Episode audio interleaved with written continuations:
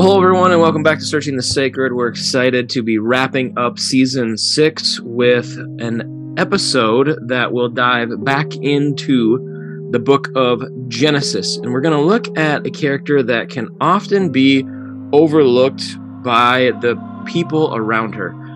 And sometimes her narrative is misunderstood. And so we're going to be talking about Rebecca today from Genesis chapter 27. And we're probably going to cover the entirety of this chapter in some form or fashion, but to save you from sheer boredom, we are going to not read the whole thing to you, just the first 10 verses. So, Lisa, take it away. Uh, Genesis 27, verses 1 to 10 out of the New King James Version. Now it came to pass, when Isaac was old and his eyes were so dim that he could not see, that he called Esau, his older son, and said to him, My son. And he answered him, Here I am. Then he said, Behold, now I am old.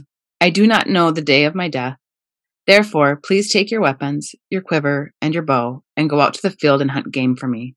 And make me savory food, such as I love, and bring it to me, that I may eat, that my soul may bless you before I die. Now Rebekah was listening when Isaac spoke to Esau, his son. And Esau went to the field to hunt game and to bring it. So Rebekah spoke to Jacob, her son, saying, Indeed, I heard your father speak to Esau, your brother, saying, Bring me game and make savory food for me, that I may eat it and bless you in the presence of the Lord before my death. Now therefore, my son, obey my voice according to what I command you.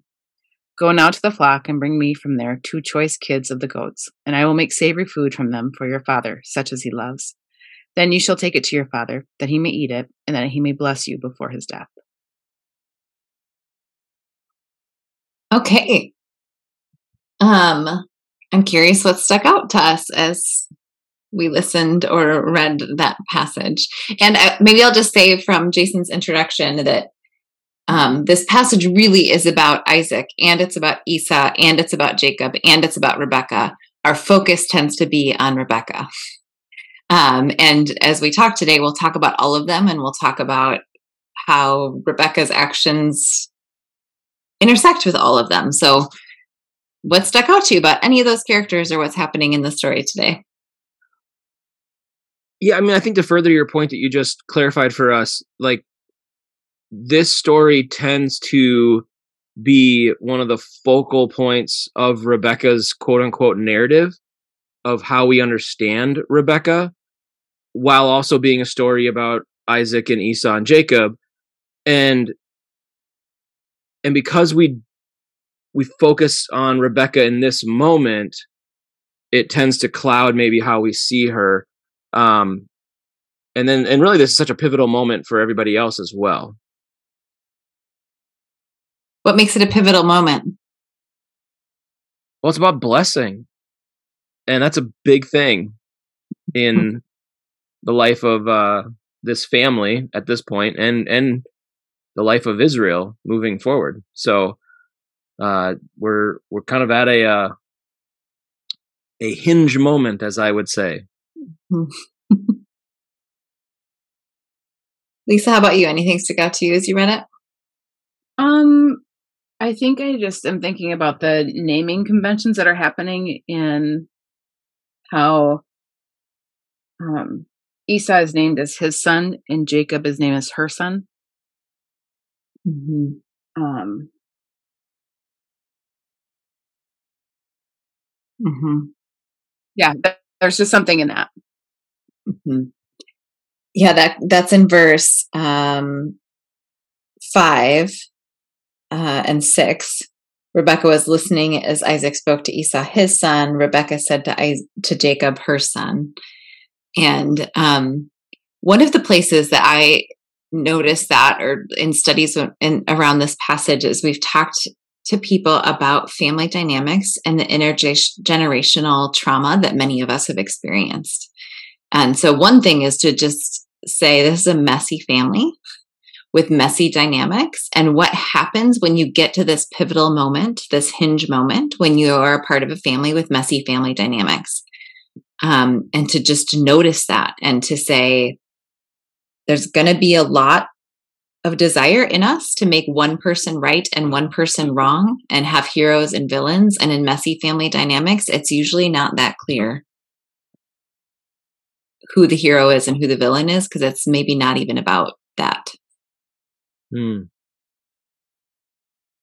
I think that's a really important thing to point out. Like that we don't oversimplify this to like who's the hero, who's the villain, who's the victim. You know, like um all that. Like because we could very easily just do that. You know, we could see old man Isaac got taken advantage of. We could see Rebecca being the manipulator. We could see Jace, Jacob being the you know the usurper. We could see Esau being the victim, um, and the curmudgeon, or I don't know how you would want to put him at you know later on. So like yeah, we could very easily categorize and label each of these characters right as if they're in a movie, um, as, and as opposed to recognizing the full humanity of who they are and the complexity of that like we would if we were actually experiencing it ourselves we would not simply just be the hero or be the victim or be you know whatever. We would uh be much more complex than that even though we do the same thing to everybody else in our life.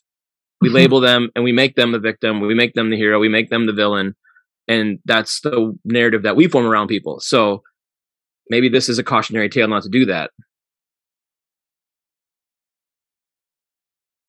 Well, and that part goes back to Genesis 25. So maybe we can see those two um, Genesis 25, 27 to 28.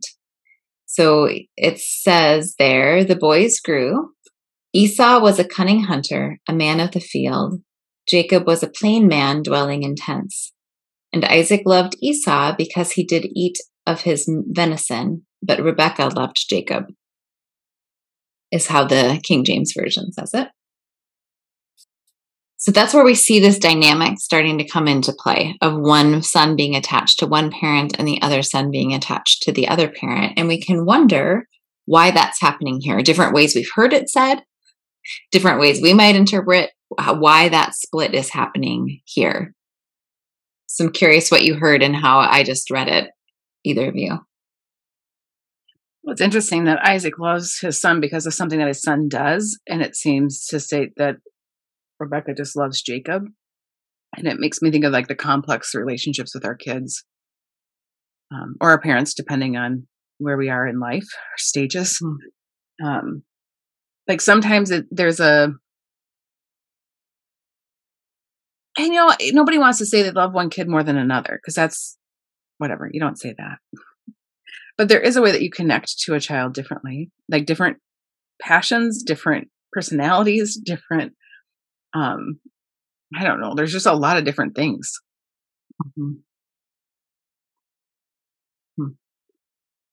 and like that even speaks to the differences i think between rebecca and isaac which we don't always talk about like how they're just individually different people that what what pleases isaac is not going to be what pleases rebecca um, what's helpful for one may not be helpful for the other or endearing. Um, mm-hmm. And this always feels like a spot where I, I feel defensive of the inter- the the way that English translates the Hebrew for Jacob. So let me put that on the table as Lisa's naming this really important thing of like what a parent prefers and why is that sometimes we also get lost here talking about Jacob as a mama's boy in some way because of the way it's translated. Um, and it, what it says in Hebrew is Jacob is a um, plain, or in English it said a plain man, but in Hebrew it's Tam, T A M, uh, which means to be perfect, complete, or full of integrity it's the root it's the word that tamim is used to describe noah and why noah is chosen as as the one to build the ark because he's tamim he's perfect he's whole he's complete he's sound in the midst of a generation where no one is complete and sound. And that is a word being used to describe jacob the heel grabber that we label as deceitful but like in this moment he's actually being labeled as complete and sound and full of integrity and dwelling in the tents which is so ironic because the very next thing that happens after they say Esau, you know, was you know appreciated more by his father and Jacob more by his mother, and then we see Jacob doing a fairly shady like, "Hey, I'm not going to give you food until you sell me your birthright," and Esau's like, "Okay, fine, like just give me the food, you can have my birthright," and so this person that's full of integrity and is whole is like also conniving and cunning. So it's an interesting juxtaposition in a way. Well, maybe it's a way to help us have that next part be complicated too, because what does it say about Esau that he's willing to sell his birthright for a pot of porridge? Does it necessarily mean that Jacob doesn't have integrity if he's testing his brother to see what his birthright is worth to him? And it's and if Esau is showing what it's worth to him in this moment. Like, is it as deceitful as we framed it? I'm not saying it's good. We're gonna we're gonna avoid we're going to stay in the gray with this story. There's a lot of gray, but it, but is it as bad as we've tended to say that it is? We also have an interesting value on some sort of honesty, integrity. That's actually crap. we like to say that we have it. Um, like mean, we judge people about it all the time, but like, really, I, in some ways, if this is the younger sibling and we know how power is structured, like the older sibling has has more power than the younger one. They're going to get more responsibility they'll have more stuff um when you don't have power you sometimes listen. I think about this in the prison all the time because it's one of the places that i most clearly feel the power dynamic at play there is a clear line of people who have power and people who do not have power and and it is stacked so depending on where but for sure, the people who are incarcerated have the least amount of power. If they weren't trying to be clever or cunning or shrew or tricksters or they would never get anything quite frankly like mm-hmm. nobody has anything it's a very again like it's that there's for sure like there's gray in there like mm-hmm. we don't want people to like be tricksters. And, but it depends on where we are in the power system. Mm-hmm. Like, I don't want my children to be tricksters, but would I be a trickster to get what I needed out of something? I mean, I've been known to do stupid stuff. well, and maybe maybe there's a way that what you're challenging us to do, Lisa, is to wonder about how we define integrity and how in ancient times they would have defined integrity and how God defines integrity and what it means for Jacob to be called Tam and then act this way. Is he going against the integrity? Or can you have that sort of complete soundness in your identity and still be a trickster because it's not even whether this is a mistake or a right action, can you still be a person who's complete and sound and whole when you make that next step? Or do we think that that disqualifies Jacob from being labeled as complete and sound and whole because he did this thing? Hmm. Yeah. Uh, well, like, right. Even if I thought about if, even if the three of us were supposed to come up with a definition of what we thought integrity looked like, it would probably be different. If I think about like my sisters and we all had to like think of, talk about like what we thought integrity looked like, for sure we would have actually different thoughts about it. Mm-hmm. But it feels like it should be a black and white thing. Mm-hmm. Like truth or it's true or it's not true. Yeah. Mm-hmm. And and I think you're right to point out the power dynamic because that really does play a role into how everything is situated, right? Because if you're talking about a younger brother who is going to be shaped by his older brother's leadership of the family. Maybe maybe he wants to find out is this does this person really have it? Cuz if they don't, holy cow, like this is going to mess up not just my life, but like everybody's life. Like we're a growing family. This isn't just a small group of people. This is like a large group of people that are all you know, queuing in on the leadership of one person. And if that person doesn't have it, I mean, if succession has taught us anything, it's that the whole thing comes crumbling down. Sorry. um, Game of Thrones teaches us this. Lord of the Rings teaches us this. Every story teaches us this. If the leader doesn't have it, then it all comes crumbling down. And and the other thing that we have to remember is that these aren't two brothers where it's like a seven year age gap between the two of them and younger brothers just being annoying. We're talking about like like minutes and hours difference, right? Like the whole story is that I mean Jacob gets his name because he's grabbing onto the heel of his brother as they both come out of the womb. So like I mean, we're talking about one person having a lot less power because someone else was born minutes ahead of them. I mean, it's one thing for a younger brother of seven years to be like jealous of an older brother, and it's a little bit like, okay, come on, get over it. Like they're just older than you. Of course, they're going to have more, mm-hmm. you know, leadership than you do. But for someone to be like, I'm sorry, he was two minutes older than me, and suddenly he gets the keys to the kingdom, and I have to obey him. Like this doesn't make any sense. Like I mm-hmm. would be way more bitter about that, and and willing to challenge and be like, maybe, maybe you should have just rotated the babies in the belly for a second, and we would have had the leader we needed. Like and what you're hitting on there is how the biblical narrative is challenging power dynamics of the ancient world. Right. Even in having these twins and having this be the thing to say, why is it our rule that systematically that the older brother gets the household? That's the rule of the ancient world. And there's a way we can see the ridiculousness of it with these two twins. Like, why is it Esau? Because he was born one minute sooner?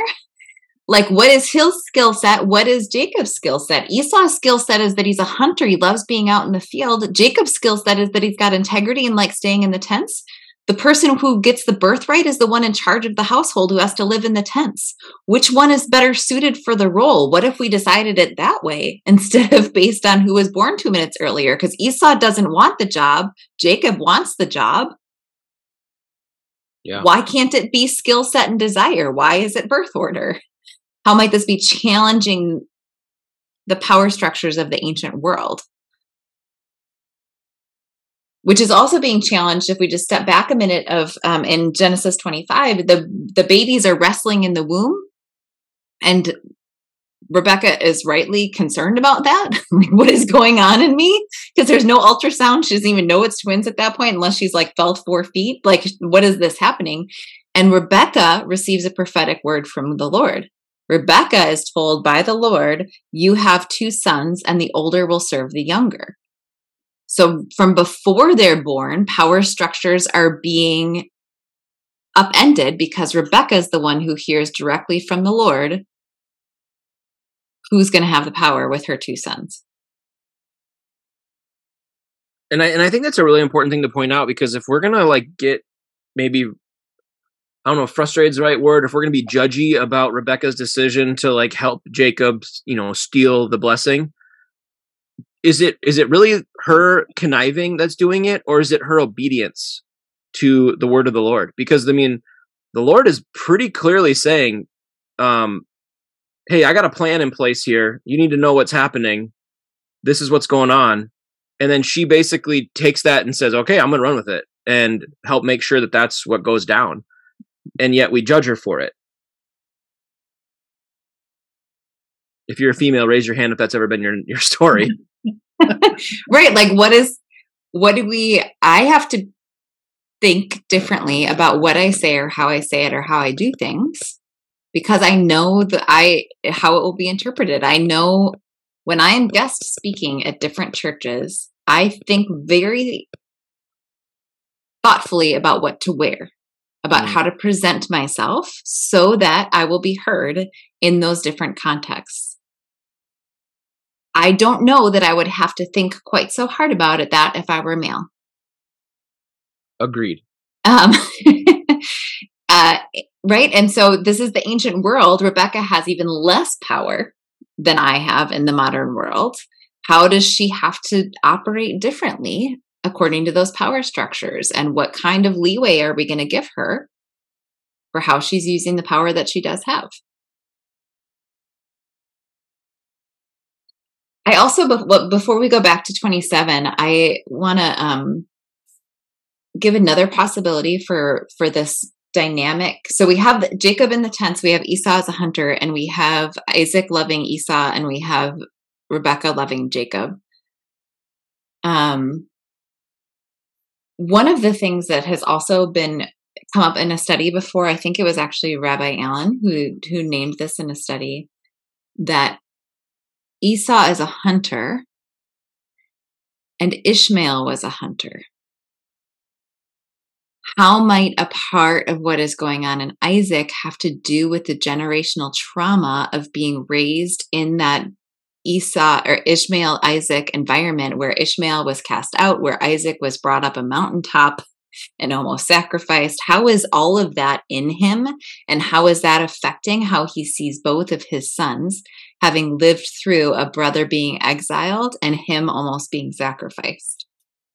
To connect those stories to who Isaac is is also important because we sometimes separate out the story of Abraham from the story of Isaac versus seeing how how might Isaac have been affected by an exiled brother? How might Isaac been affected by going up that mountaintop with Abraham? How does that affect him right now? How does it affect how Rebecca sees her kids that she we there's a whole chapter about her actually in what what chapter is it 24 that she is really um seems to have power in the in the household that she comes from. There seems to be a value of women that's really interesting when we sort of see what it happens when the servant goes to find her. How does that affect how she sees the two sons yeah i mean um, my my my thought when you ask like how how does all this play together or come together? And it's like well of course it does. Like of course what you experienced as a kid and what you experienced with your parent or parents impacts how you see the world how you're going to parent. I mean there are things that i do as a parent that i know i've i've been modeled that i told myself hey when you're a parent maybe don't do it that way. And then like it i just like suddenly you know an hour later i'm like whoa i just did it that way. Like whoa, okay like readjust expectations about uh, how wonderful i am you know because apparently i have that in me too. And mm-hmm. And that's you know that's okay like i gotta just figure that part out now um but yeah of course isaac is bringing all that complexity into mm-hmm. his relationship with his kids. And and he's also 60 years old when they're born, so he's getting up there. Um it's not like he's 35 and hanging out with his twins, you know, it, and mm-hmm. going into the fields with them or hunting with them. I mean, he's he's valuing something in his older son that he probably like like he says in the in chapter 27 he can't do anymore. So mm-hmm. there's a little you know how many of us as parents live vicariously through our kids when we get to a certain age of oh crap there goes my baseball career but i can coach my kid now you know kind of kind of mentality i it's um i put on my other hat for a second my um i think i'm sure it's come up before that i do enneagram coaching as my other world besides 40 orchards and this podcast and so people ask me often what how how do I use Enneagram in parenting? And and how how early and the question usually that follows that is how how young can I type my child so that I can parent them better?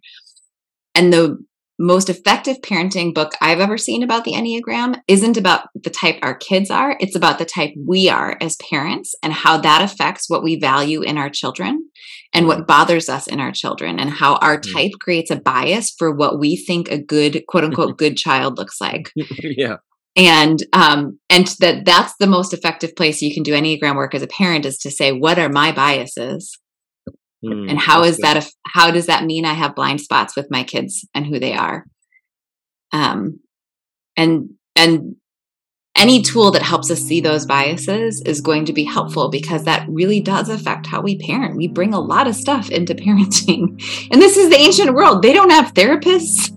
They don't have there's a lot that they don't have that we have access to in terms of emotional and psychological health and talking about those things. They're just navigating them and surviving and bringing those traumas forward because we all do.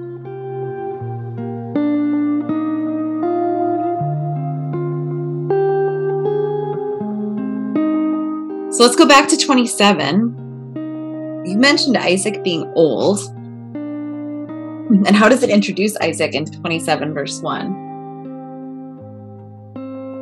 His eyes were dim, he could not see. So in Deuteronomy 34, Moses is described as having eyes that have not dimmed. Same language, but in the reverse. And Moses is 120 at that point. Isaac here, as you mentioned, is probably more like well, I mean, he might be 100. He's he's getting older. But what does that invite us to think about? If someone can be 120 and not have dim eyes, means he must have been raised in the palace of Pharaoh. That's also probably true. um, leading question. So I'll I'll unpack my own leading question. Uh, what if this is not about physical eyes? There are places when we're reading scripture that we assume it's about the physical, and places we assume it's not. And sometimes we don't allow our mystical eyes to see descriptors in the other way. So, what if this isn't about his physical eyes? What if there's something in Isaac that means he's old in a way that is inhib- inhibiting him from really seeing what's going on? And what what is that? Have we encountered that in ourselves and others?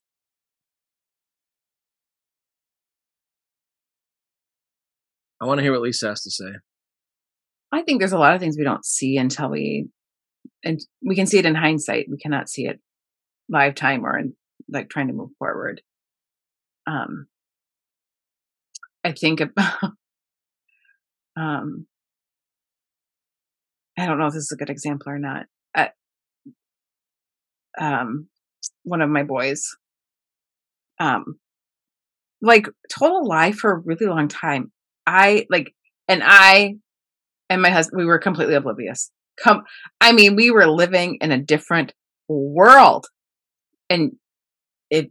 I feel like it was more than dim. We had no clue. Mm-hmm. And then when you find out the truth, and then you look backwards, you're like, "Holy smokes!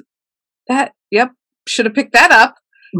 and it's not even like like he was being like such a horrific person. It's not even it's none of that. In some ways, it was almost like we chose to not see things because it would have been harder to see it. Um, and then there is, I'll tell you what, that is one of the most like shame inducing moments as a parent to like have like put down like these strong, I don't know, statements about your kids and all this other stuff, and then to have to like back the truck up and be like, actually, oh, I like I I chose to not see it. And not only did I choose to not see it, it's like I almost broadcasted the opposite. Um Well, I love that this how do we choose to not see things because it's too hard to see them?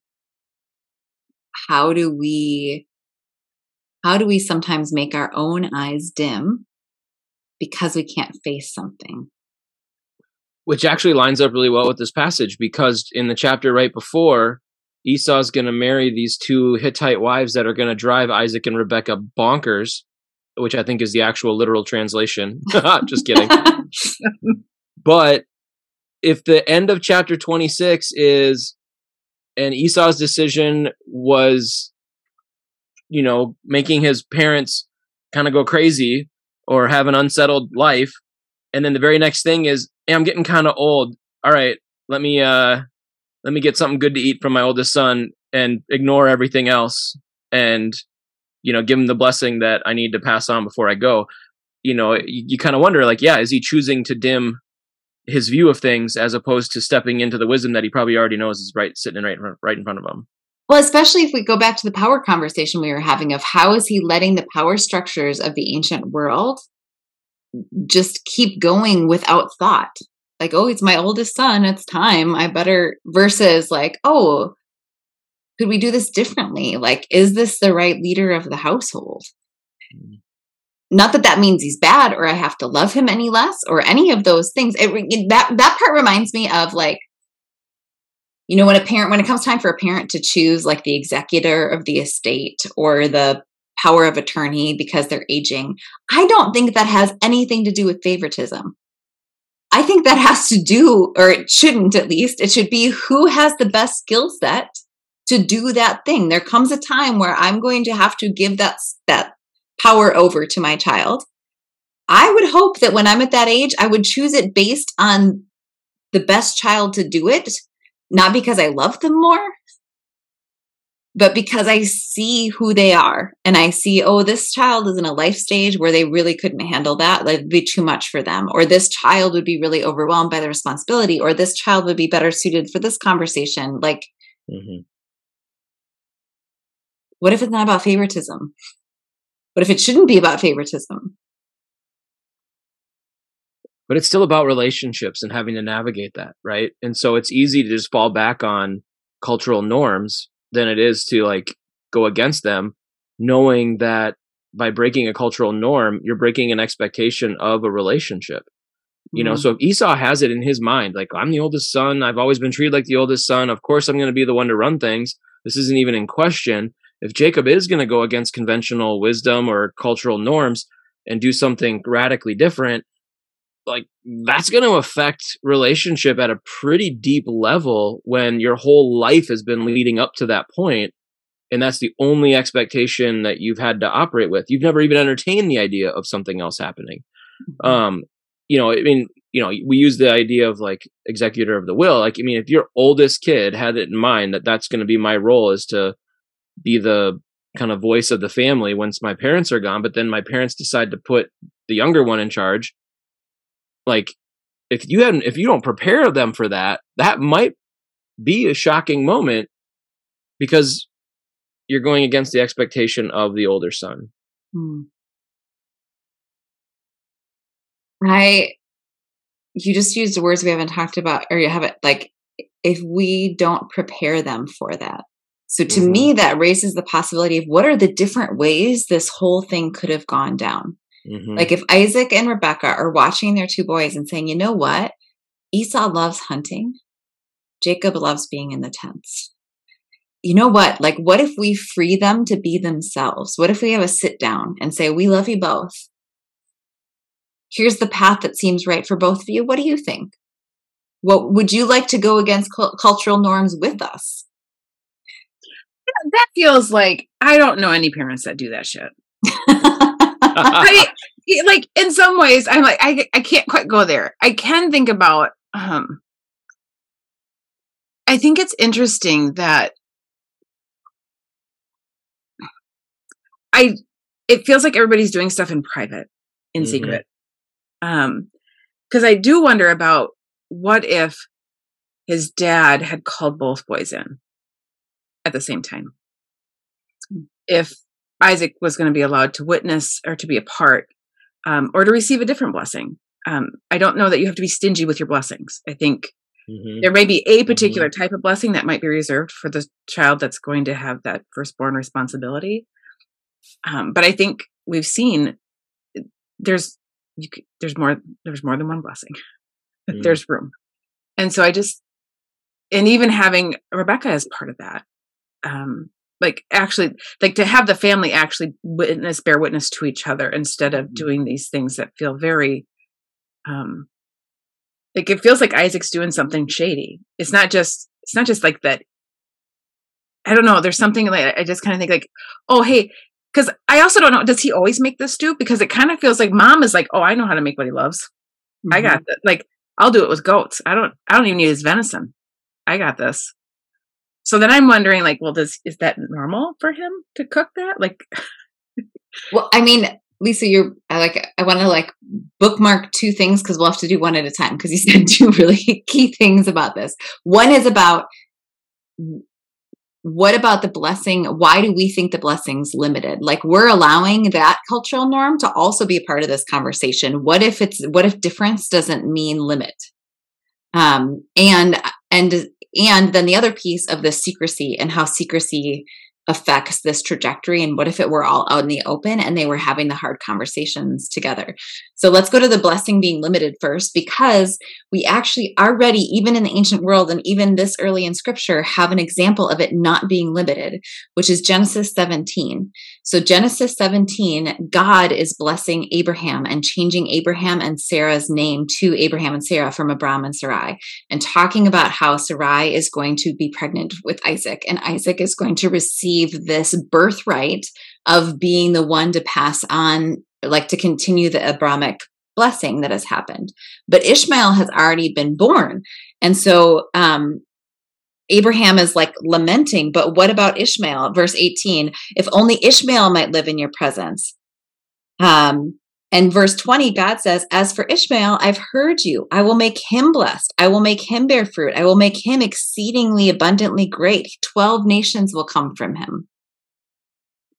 So God, God's like, yeah, there's enough to bless Isaac and Ishmael. Isaac's got a specific role here, but that doesn't mean Ishmael's not blessed. Actually, I'm going to give a great blessing to Ishmael. Let's bless both, just differently.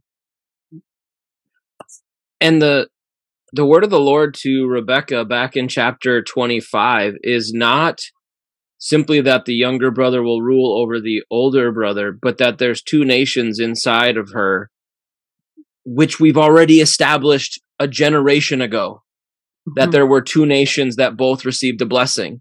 So the mm-hmm. family precedent that you just pointed out is that you can actually bless both.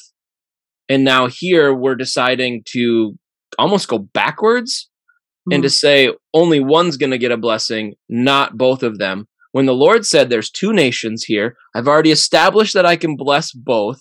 And so they're twins of all things. So let's, what if we just did it differently? Or. What if we did it consistently? Because this family's only a generation old.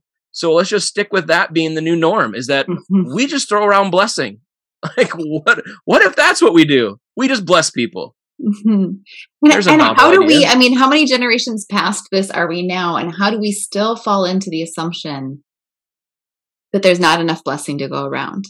And that difference means less. That, like, because that person's a leader in that place and I'm not a leader in that place, I'm somehow lesser as compared to just different. I'm differently blessed than that person who's, you know, like, how often do I fall in this trap on social media that I must be worse than the person with however many followers?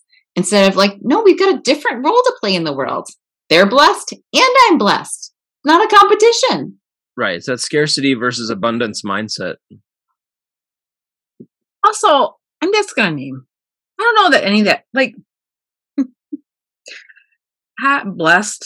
Like the word feels like I I actually just don't even like the word anymore in some ways. Like it feels weird.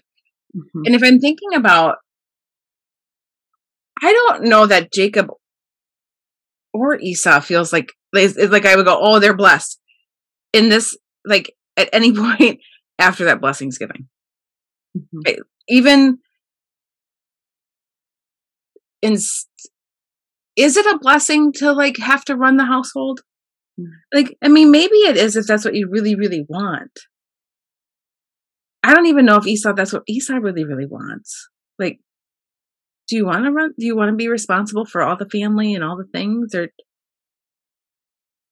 I don't. I mean, it's interesting that the blessed because the blessing just doesn't doesn't feel like a blessing. It Doesn't really look like a blessing. I think it. I think it can be.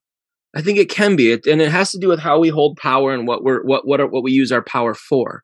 Because the blessing is to be a blessing, right? You're you're like you you're blessed to bless others. So if the family, if the if the household is run with a sense of benevolence in mind, that our job is to help others and to serve others and to see others flourish, that can be a beautiful responsibility to get to to navigate.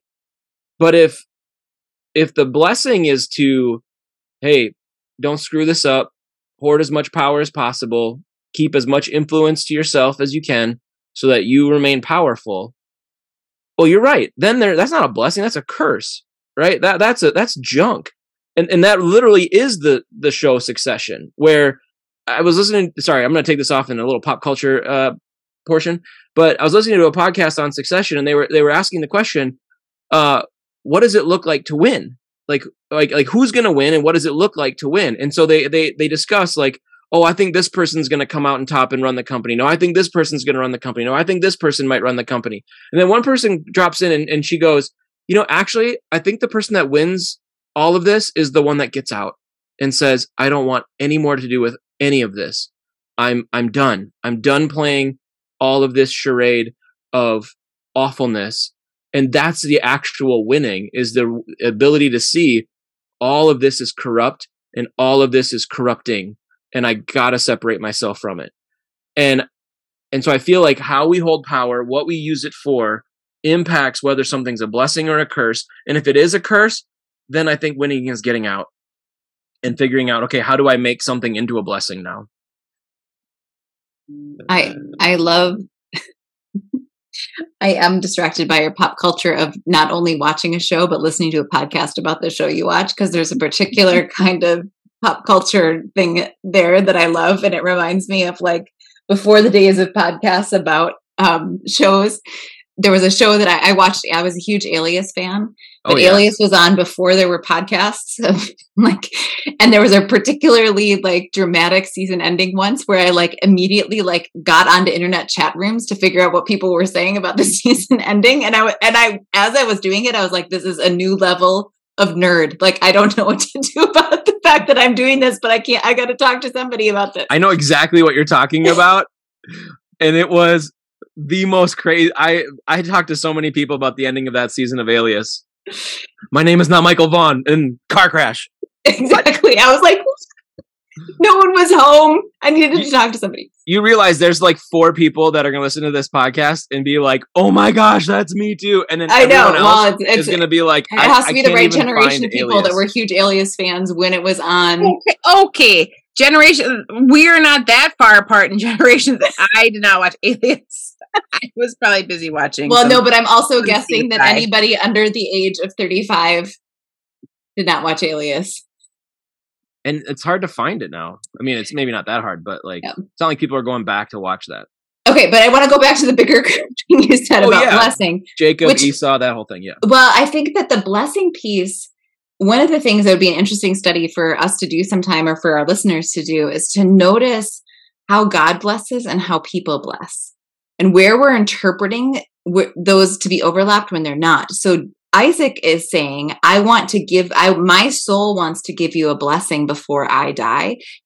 Isaac never names that as the Lord's blessing. Is it the Lord's blessing for Jacob or not?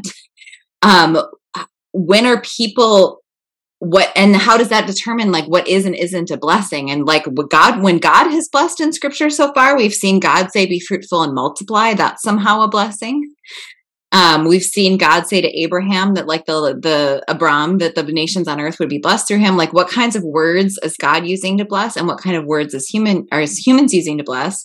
And then the word blessing itself is the word kneel, um, or knee. It's barach.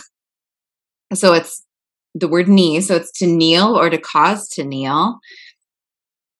That can mean a lot of things. Sometimes maybe that feels positive. Sometimes that feels negative like blessing is a really complicated word and a complicated idea of what it really is and what it really means.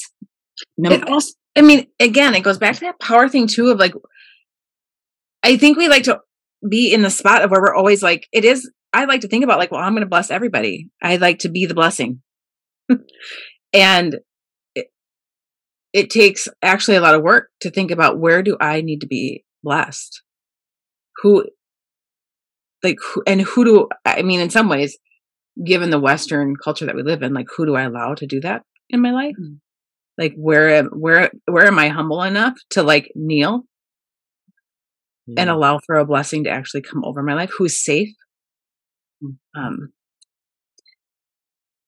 which I feel like that brings us back to your second point earlier, Lisa, of the secrecy here. Like, what would have, how could this have all happened differently if there was a mutuality of the four of them being in the same room at the same time and saying, okay, this is a, this is a pivotal moment. Let's mm-hmm. all gather for this pivotal moment. Let's have hard conversations. Let's bless one another. Let's receive blessing from one another let's have this be a mutual thing instead of this weird power dynamic that's happening in the secrecy and in the hoarding of power that's happening as they're not talking to each other. Because to me, that really feels like fear. Like, what are they afraid of if they all got in the room together? Kind of depends on what Isaac doesn't want to see. Mm. Wow. Uh, say more. Well, that's what sets up the story. Mm-hmm. Like that's what we're we're set up the story that Isaac eyes are dim. Um, And I don't really care how dim your eyes are. I'm pretty sure you know the difference between your kids. And I also don't think goats can listen. Sometimes when I think about this story, I'm like, this thing's just this this this is a tale. Because how, how well, this is another interpretation I've heard. Um, I think again, I think that again, this is a Rabbi Allen one of really leaning into that and saying, of course, Isaac could feel the difference between goat hair and Esau. And what if Rebecca is giving him a chance to save face? Mm. What if Rebecca is giving him the opportunity to pretend that he couldn't tell the difference so that whatever pride is keeping him from seeing, he can hold on to and mm. do what needs to be done that he didn't have the strength to do? Right. Because what, so if, if Rebecca gets this word from God that says, like, Jacob's going to be it, like that, they're going to be, there's going to be some problems. There's going to be some tension. They're both going to have, like, it's two nations. And I mean, what if her and Isaac chat about it and they're like, we're just not going to tell the boys. We're just not going to, we're just not going to tell them. We'll just it'll work itself out. like we learned from Abraham and Sarah, we're just gonna we're gonna wait it out, like God work it out. And then suddenly when you're you're getting to the point where you're like, okay, nobody's done anything. I mean, I don't know that you'd want to tell the kid that you've raised. Yeah, maybe. I mean, maybe that's the pain of all the stuff with his dad and his brother and who wants to like hurt a brother. Because it, it's brothers it's sons it's that whole that whole narrative. And then you have rebecca who comes i mean i love the story. Like i love the introduction of rebecca because she really does have some autonomy that i just love.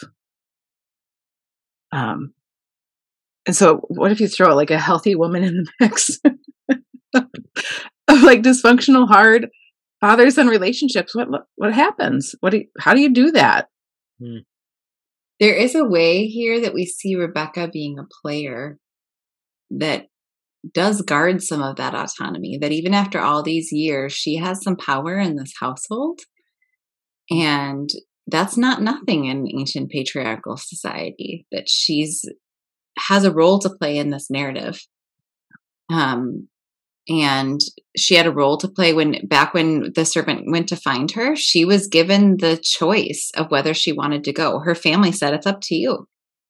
Mm-hmm. which again is a big thing in the ancient world and a really powerful story about who rebecca is and where she comes from that her family is like giving her the choice and she's like yeah i want to go. Um and even uh, i've heard it said that like isaac never leaves his home which to be fair to Isaac, God tells him not to leave. God tells him to stay. But generationally, then when we think about this, um, this idea that Abram, in order to receive the blessing, has to leave everything he's ever known, and Jacob leaves everything he's ever known following this passage, and that's a part of what allows him to live into his future. In that generation in between, it's not Isaac who leaves; it's Rebecca who leaves. And so some people actually say instead of calling it the faith of Abraham, Isaac, and Jacob. It should be Abraham, Rebecca, and Jacob because Rebecca is the one that follows the pattern, not Isaac. And she seems to be the one that's willing to do the moving and the shaking and the the family making. Mm-hmm. Ooh, and that rhymed. Spitting lyrics. Just dropping rhymes left and right. the moving and the shaking and the family making. Well, I like that. I like I I approve that change. I approve that. Cha- I love it. You don't need my approval, but I, I I love it. Oh, the fact that she was the one who received the the oracle from the Lord about the future. Like, there's a way that she holds place yeah. differently. Imagine if that had been taught. Like just mm-hmm. that simple shift. Mm-hmm. Maybe it was. And not and not just taught it, not just taught in like our generation of Sunday school.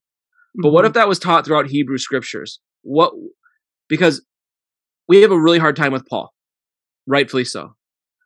But if Paul was taught Abraham, Rebecca, and Jacob, where would that have led Paul Mhm. in his writing? Mhm. Like, could it could it have changed where? And, and in a lot of ways, Paul advances the ideas of what it means to be human and what it means to be in community. I mean, writing some of the most beautiful things about one body and all having many parts and all being, you know, useful and even the parts that you know we look at with less value are actually incredibly significant and i mean there's some so much beauty in that and like what if that was understood even from like a gender standpoint like my goodness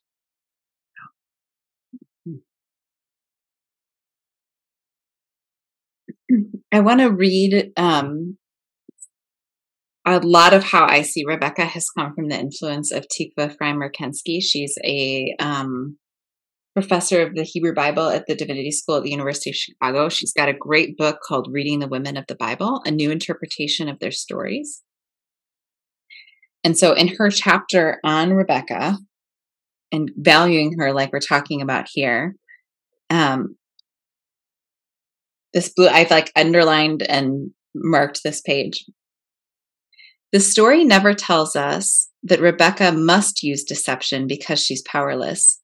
And later re- readers have often ac- accused her of improper and immoral behavior. But the biblical world valued cunning in the underdog.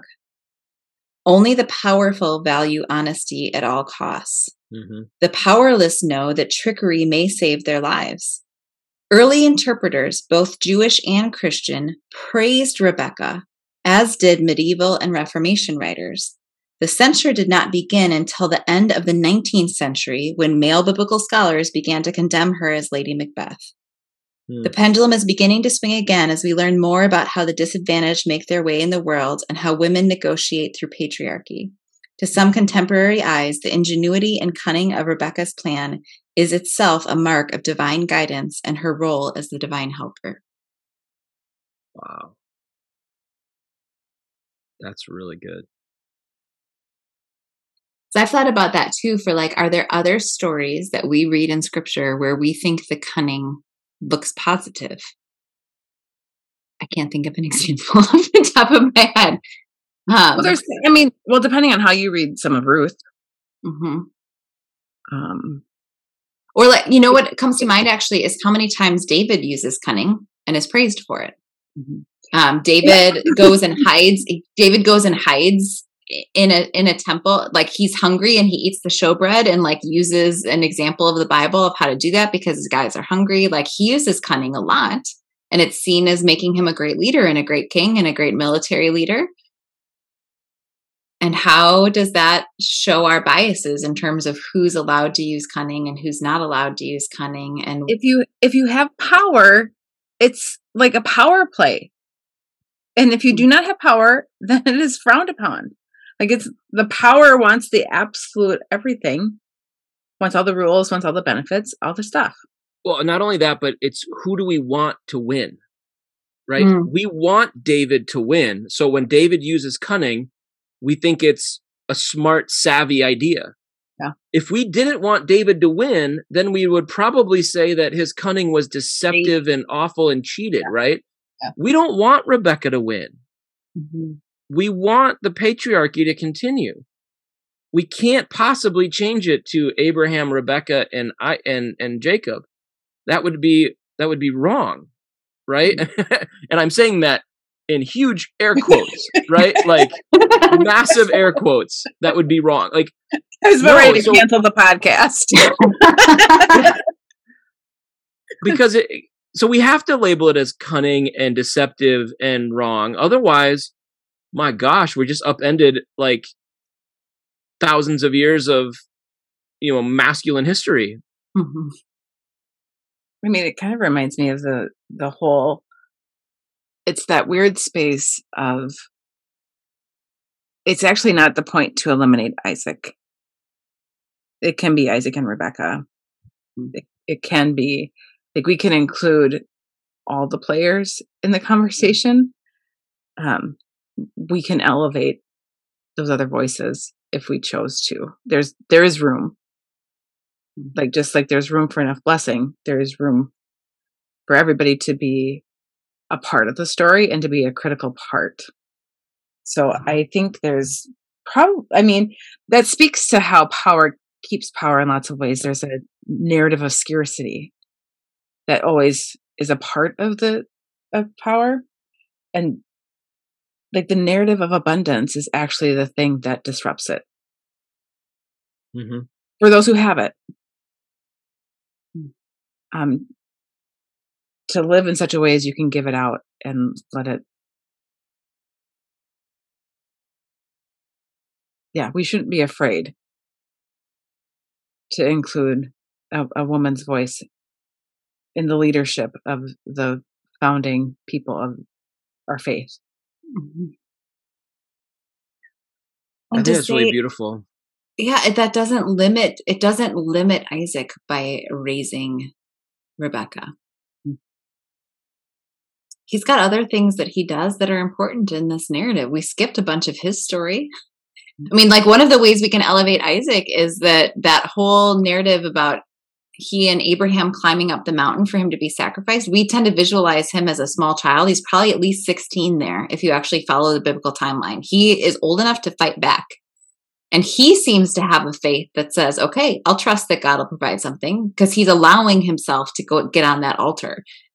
Another story for another time. There's a lot to unpack in there, but there's something really beautiful about Isaac in that passage. If he's willing to follow to that point, he's got a faith that's worth emulating. Like we don't have to limit that. He digs the he does the work of digging new wells after like can you imagine having Abraham as a father?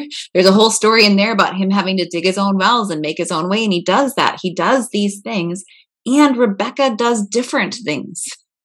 And Rebecca does things that that are also important and let's let's not limit the pie. Let's see them both hmm as important figures doing complicated things and good things and bad things and human things and, and I think part of what's beautiful about this conversation, just to kind of take it to a meta level, and I feel like this has been part of our narrative this season on on searching the sacred, is being willing to say, okay, we know the text and we know what it says and we know how it's been handed to us, but what if? Like, what if it wasn't just Abraham, Isaac, and Jacob, but what if it was Abraham and Sarah? What if it was Ishmael and Isaac and Rebekah? What if it was Jacob and Leah and Rachel and Bilhan, Bilhan. yeah, zilpah and bilhah and esau right. What if we added everyone? What if we included people who we've been shutting out? which there's a beautiful way to frame that actually it's i don't this might be a curveball late in the episode i'm not sure but to notice that the bible actually doesn't leave people out but we tend to leave them out when we read it.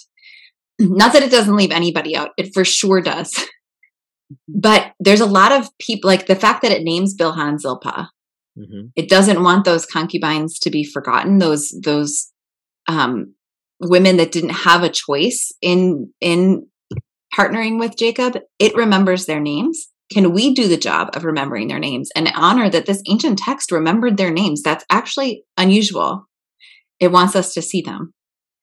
To say this ancient text has every nation that would be an enemy actually connected to be a, a brother So another way to see Esau's story here is to say Esau ends up becoming father of the Edomites.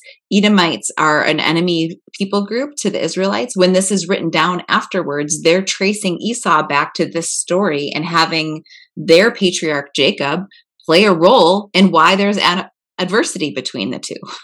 It's not claiming Esau is bad and Jacob's good. It's saying, look at this complicated story that led to this adversity between us and our enemy they're actually brothers. Let's write that story down and let's write the story of.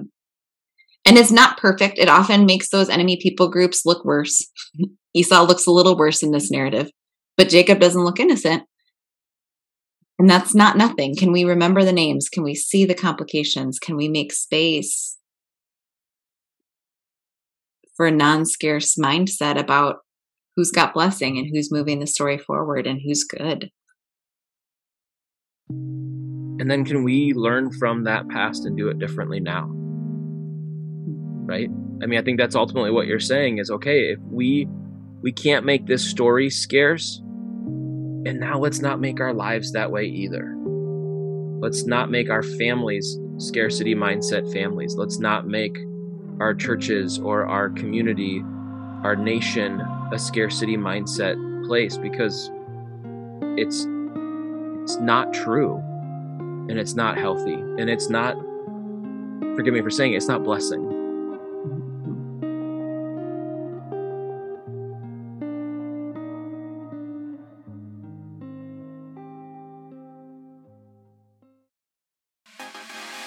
This podcast is a partnership between 40 Orchards and Processing Faith. 40 Orchards invites people to wrestle through biblical texts using the ancient Jewish concepts of Midrash. In a 40 Orchard study, every question is safe, everyone is welcome, and every voice is valued. We believe there's room for all of us. No person and no question is off limits because we know that together we can expand each other's experience of what is sacred, whole, and good. You can learn more about 40 Orchards and sign up for a study by going to 40orchards.org. That's 40orchards.org. Processing Faith is a space created by Jason Steffenhagen for people to do exactly that process their faith. It's not one thing, but more like a good recipe. It's like one part pastoral care, one part theological exploration, and one part wrestling with all the questions. You can learn more about processing faith and sign up for a free 45 minute session by going to processingfaith.com. Thanks again for joining us on Searching the Sacred.